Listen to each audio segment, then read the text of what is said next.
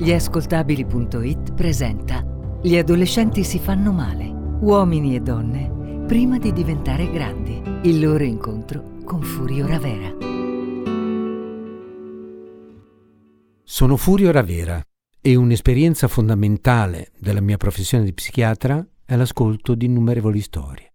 Tutti i miei pazienti si sono sempre confrontati con me attraverso la parola. Mi hanno raccontato dolori, gioie, successi, disastri. In particolare, i racconti dei giovani sono speciali.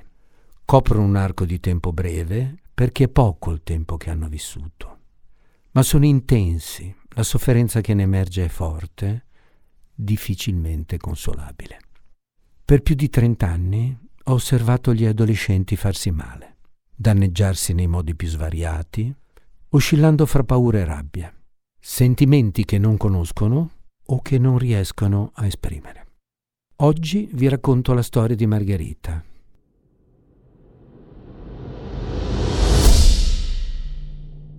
Ho avuto un'infanzia che non auguro a nessuno, manco al mio peggior nemico. Ricordo molte cose di quelle notti, eh, magari non nello specifico, sono passati un casino d'anni. C'era questo cugino alla lontana di mio papà che veniva spesso da noi, aveva una ventina d'anni. Mi, mi faceva da babysitter, ma deve aver preso troppo sul serio il suo ruolo. Papà e mamma erano spesso fuori in quel periodo, papà perché lavorava fuori, mamma perché i suoi genitori non, non stavano bene, quindi di notte stava con loro. Lui veniva, si accendeva la tv, mi chiedeva di sedermi vicino. Avrò avuto cinque anni, ero alle elementari. Guardavamo i cartoni della sera, tipo Kenny il guerriero, che erano straviolenti, per una bambina, lui mi diceva, abbracciami, così ti passa la paura. Io lo abbracciavo. Lui mi metteva le mani nelle mutandine. Ed era solo l'inizio. Il problema è che queste violenze sono continuate nel tempo, anche a sei anni, anche a sette, anche a otto. A nove ha smesso di farmi da babysitter perché si è trasferito fuori per lavoro. Poi, un giorno è... è tornato qui. Io non avevo più bisogno di qualcuno che badasse a me a quasi 14 anni, ok? Ma mamma insisteva perché non restassi sola. Una sera che, che lei e papà erano fuori a cena con dei loro amici. Solo che quella sera gli va male. Mamma e papà tornano prima e lo prendono in pieno. Io stavo lì, sotto di lui. Gridavo. Lo hanno buttato fuori, lo hanno denunciato, ormai era inevitabile. Sì, perché io avevo provato a parlare con loro delle violenze, ma loro voltavano la testa dall'altra parte sospiravano. Una parte di me è convinta che secondo loro stessi dicendo una bugia. Di solito succede la sera, prima di andare a letto, o prima di un evento importante, una, una ricorrenza, che so io. Mi avvicino al muro e lo prendo a pugni non troppo forte perché sennò poi faccio rumore. Ma ormai ho studiato un metodo per cui riesco a dare pugni al muro senza fare casino, ma riuscendo comunque a farmi male. Basta inclinare la mano così, in modo che le nocche prendano il muro non al centro, ma nella parte che c'è poco sopra. Quindi si, si fa meno rumore e le ossa comunque battono forte. Poi ci sono i libri, quelli con le copertine rigide, Uh, li prendo e mi do 11 colpi sulla fronte. Vabbè, un numero a caso, una... ma, ma, sempre quello, sempre cioè, come se fosse un rito. Uh, a volte capita di battermi la testa contro il muro. Solo, solo quello del bagno, però, perché ho deciso così, no, ma non, non, so manco per quale motivo. No. E infine ci sono le, le bruciature, le mie preferite. Prendo un accendino e prima brucio le pellicine delle mani, poi come se disegnassi dei piccoli fiori, delle faccine sulle braccia, e inizio a bruciarmi anche là e la sensazione è, è meravigliosa.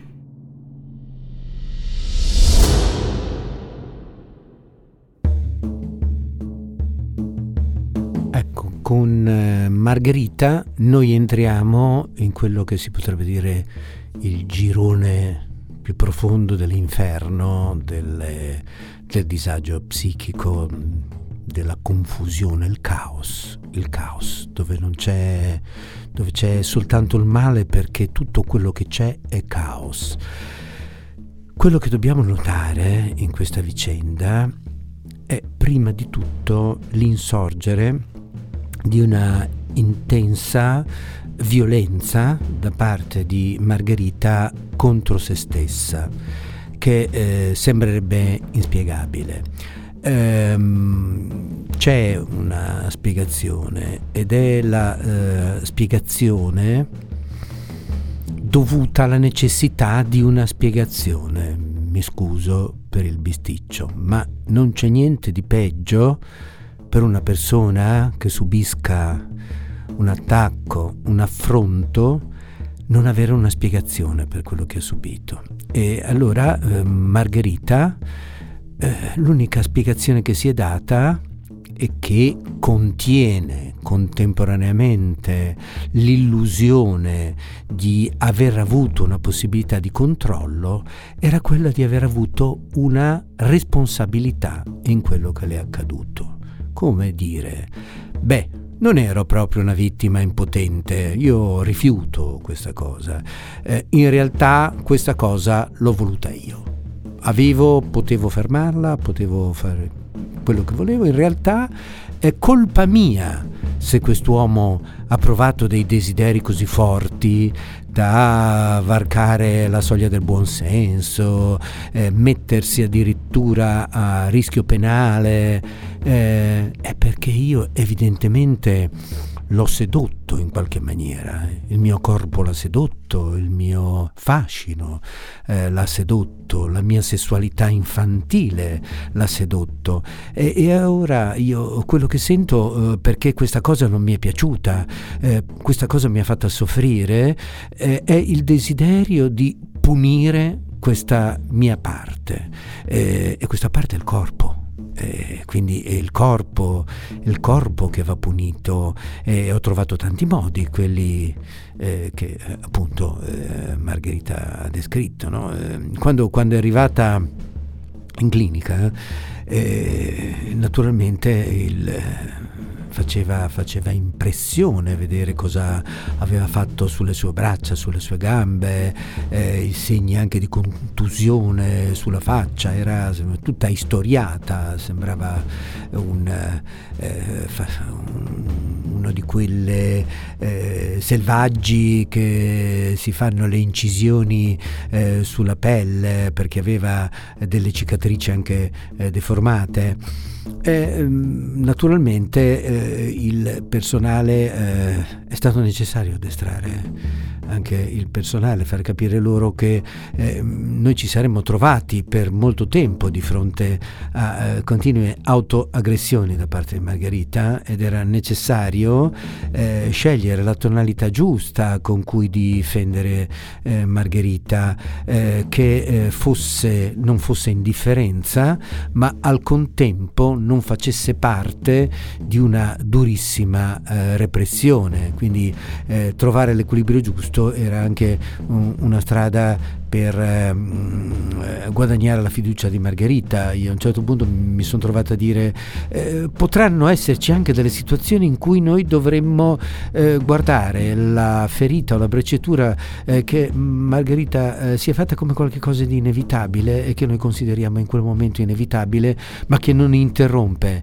il nostro dialogo perché proviamo orrore, eh, perché non lo sta provando lei, dobbiamo empatizzare con questo che lei sta facendo per capirlo fino in fondo. Sembra un viaggio all'inferno, ma lo dobbiamo fare insieme.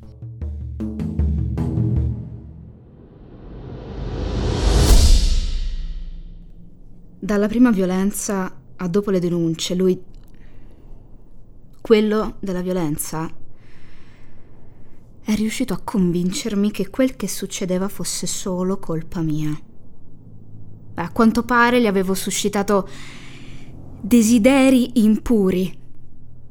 Ero la colpevole, una vittima con il coltello dalla parte del manico. Ci può credere?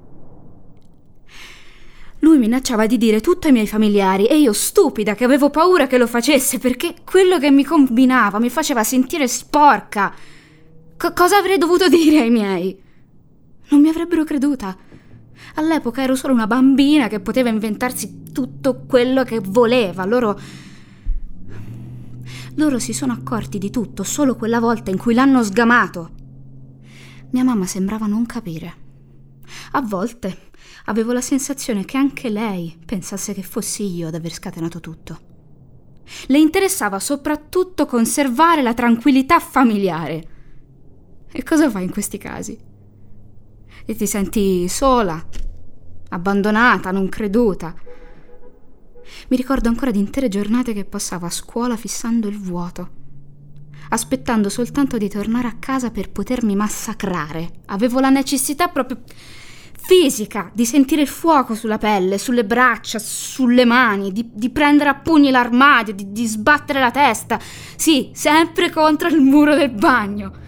Uno sfogo, una liberazione. E il mostro lo nascondi dentro ancora di più. Farmi male era l'unica cosa che mi faceva stare bene.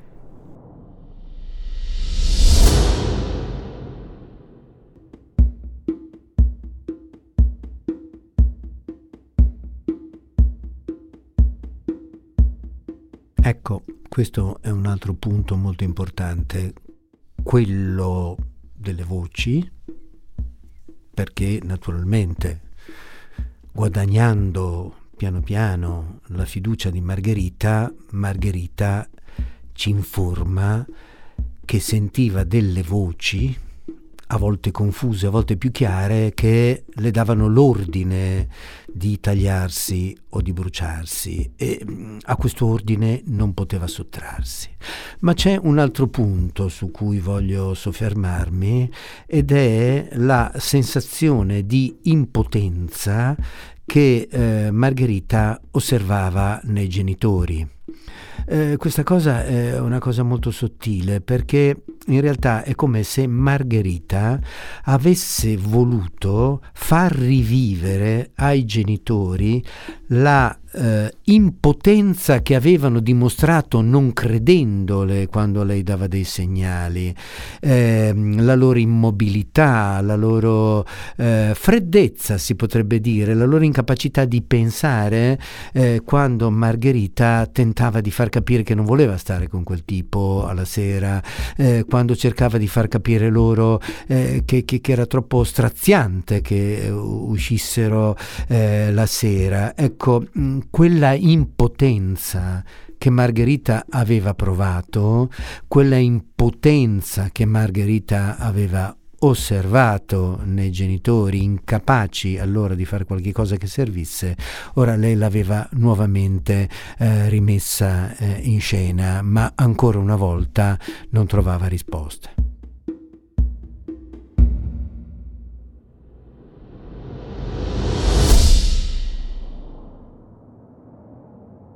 Un giorno mi do fuoco a un braccio intero. Devono portarmi in ospedale, ho un'ustione gravissima. Ricordo la faccia di mio papà e di mia mamma quando sono venuti a trovarmi nella saletta. E quello che mi fa più male e che io so che loro ci stavano di merda per tutta la situazione, ma che non sapevano più cosa fare. Forse pensavano che peggio di così non mi sarei potuta ridurre. E invece io a farmi male. Ho continuato anche dopo quella volta. Sì, sento voci che ogni tanto mi dicono Margherita, è arrivato il momento. E il momento, ovviamente, è quello di farsi male.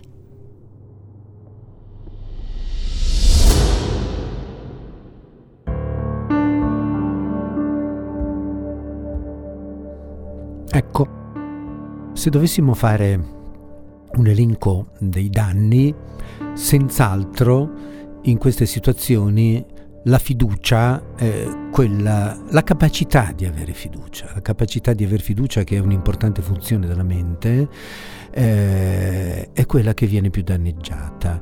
E naturalmente danneggiata la fiducia vengono danneggiati i canali con cui si può costruire una strada, una, un canale di croce rossa eh, attraverso il quale fare arrivare gli aiuti, fare arrivare eh, la terapia, perché si costruisce una teoria della mente la teoria è che per quanto le persone possano sembrare carine e gentili, queste persone prima o poi ti fregheranno, ti faranno male. Infatti, noi abbiamo capito che ci stavamo avvicinando ad, uh, a guadagnare la uh, fiducia di Margherita uh, quando nel corso di alcuni colloqui di colpo scoppiavano delle crisi violente ma perché eh, si trovava sul crinale eh, della possibilità di dire mi fido, mi fido, eh, sentiva salire la fiducia, ma insieme alla fiducia Margherita sentiva sa- eh, salire il segnale d'allarme.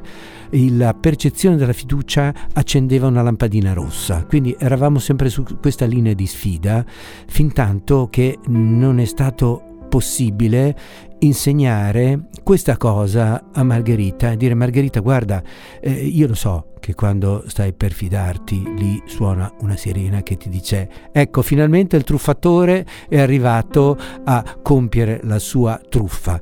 Margherita questa cosa devi trovare il modo di resistere perché questa è la porta per curarti.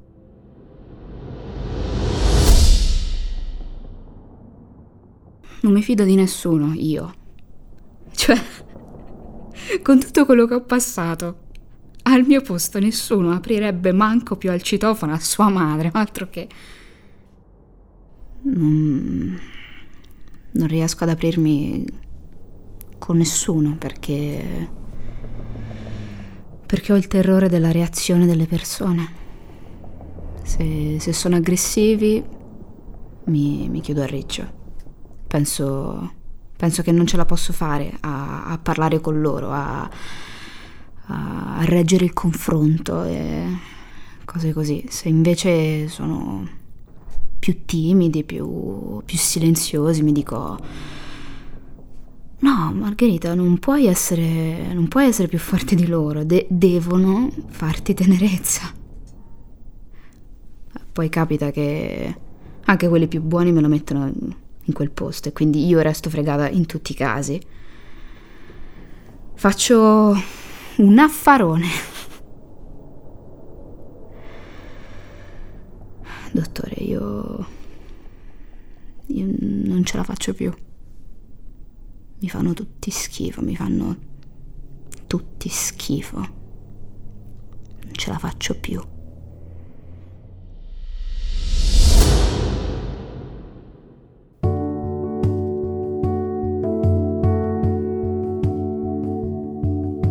Fortunatamente questa incapacità, questa impotenza suicidaria era una parte sana.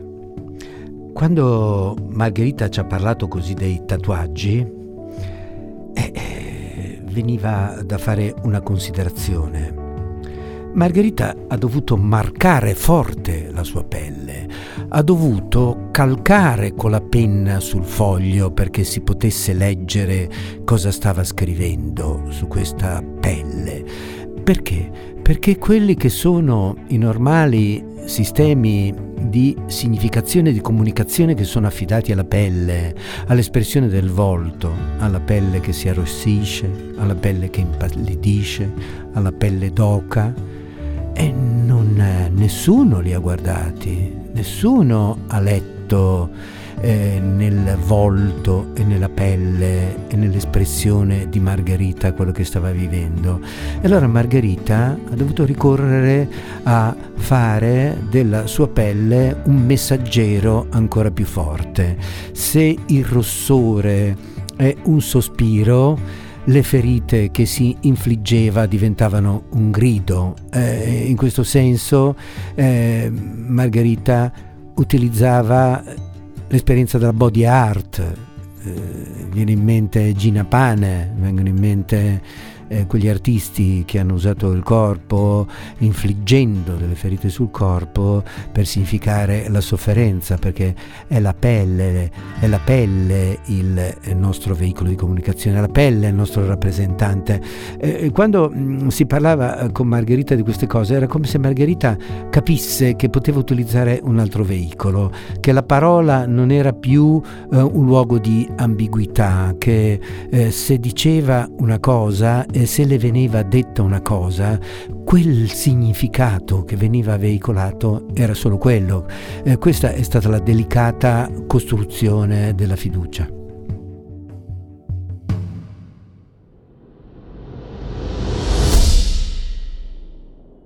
Mi fa, mi fa specie pensare a, a, tutte quelle persone che, che si fanno i tatuaggi.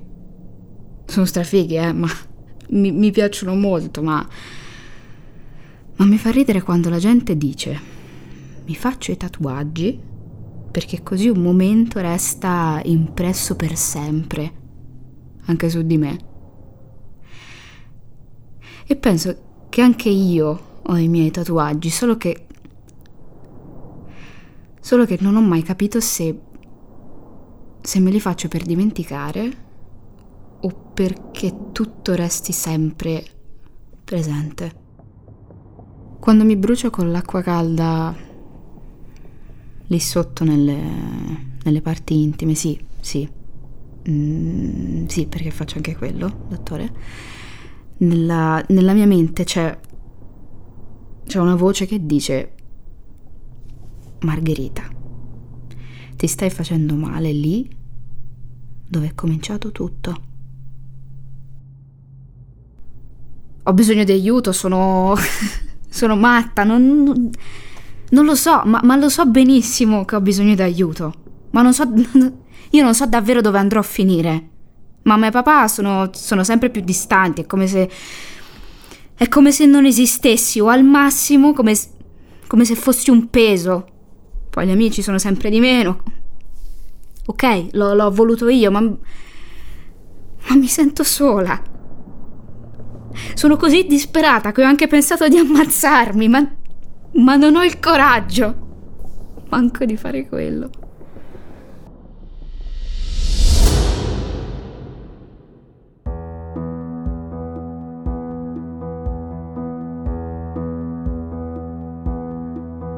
Ecco, altri come me. È una chiave per comprendere come funzionano le comunità. Le comunità non sono dei recinti, le comunità non sono delle compagnie militari di rieducazione forzata. La comunità è prima di tutto un delicatissimo laboratorio relazionale dove osservando il modo con cui gli altri soffrono, riusciamo a comprendere modi diversi comprendere il nostro modo di soffrire. Eh, quindi è in questo scambio, in, eh, in un gruppo, eh, in un gruppo si creano dei processi di riconoscimento reciproco eh, che sono alla base di quella che si chiama la mentalizzazione, vale a dire eh, comprendere il funzionamento della propria mente e della mente degli altri e quindi gettare le basi per comprendere la propria sofferenza senza agirla più perché tutte le manifestazioni di Margherita erano semplicemente il modo di dire soffro. Eh, noi abbiamo do- dovuto anche eh, costruire qualcos'altro nel linguaggio di Margherita. Soffro perché?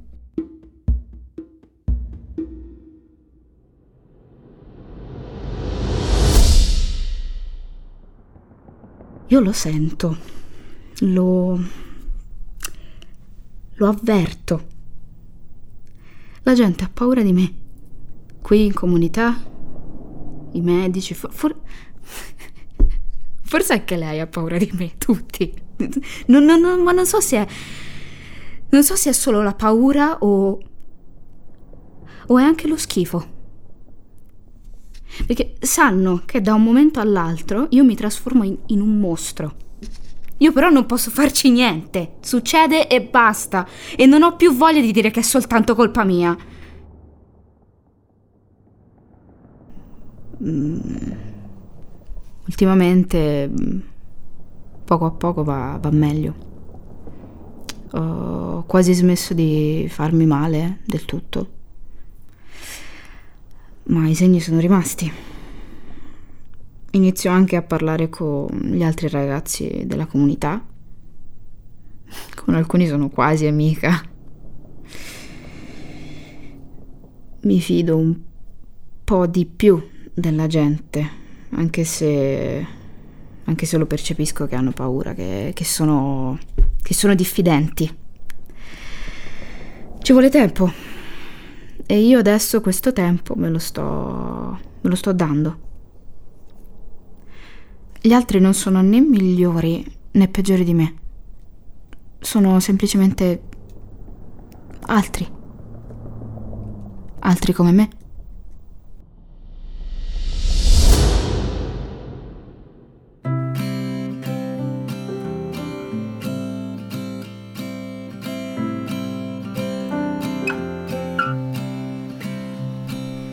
Beh, per quelli che magari adesso provano la curiosità di sapere cosa ne è stato di Margherita, eh, di Margherita eh, ne è stato una cosa buona perché eh, mano a mano che stava in comunità e che si apriva naturalmente con i pari, con i compagni, ha cominciato a sperimentare una vera forma di fiducia, quindi avere anche dei segreti condivisibili con loro, segreti innocenti, no? quelli che riguardano le piccole regole della comunità eh, e la confessione delle trasgressioni della comunità, che era un altro passaggio molto importante eh, per eh, imparare il complesso lavoro della fiducia, eh, è arrivata um, a interrompere questi comportamenti eh, autolesionistici, ha cominciato a curarsi nell'aspetto, eh, naturalmente ci sono stati dei passaggi, abbiamo dovuto un po' farle abbandonare. Una cosa più difficile era stata quella di abbandonare ogni tanto, le capitava di ehm, continuare a fare questi bidet eh, bollenti, ehm, l'abbiamo trasformati in bidet ghiacciati, che era meno doloroso, eh, senz'altro produceva meno danni, eh, ma naturalmente il percorso in parallelo è stato quello di eh, costruire una legittimità di una sessualità non violata. Questo è stato eh, un lavoro psicoterapeutico importante che è stato portato avanti ehm, naturalmente dalle psicologhe perché si trattava di entrare dentro dei temi intimi per cui una figura maschile eh, creava un gradino troppo alto da salire.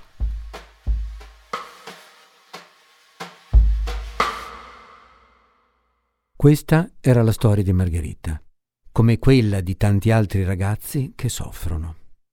Vi aspetto al prossimo appuntamento con Gli adolescenti si fanno male, per conoscere i racconti di giovani che potrebbero essere i nostri amici, parenti, figli. A presto da Furio Ravera. Avete ascoltato? Gli adolescenti si fanno male. Uomini e donne prima di diventare grandi. Il loro incontro con Furio Ravera. un programma realizzato da gliascoltabili.it, condotto da Furio Ravera. La voce narrante è di Giulia De Sacco. Puoi acquistare il libro di Furio Ravera Gli adolescenti si fanno male come ebook su Amazon Kindle. Scopri come su gliascoltabili.it.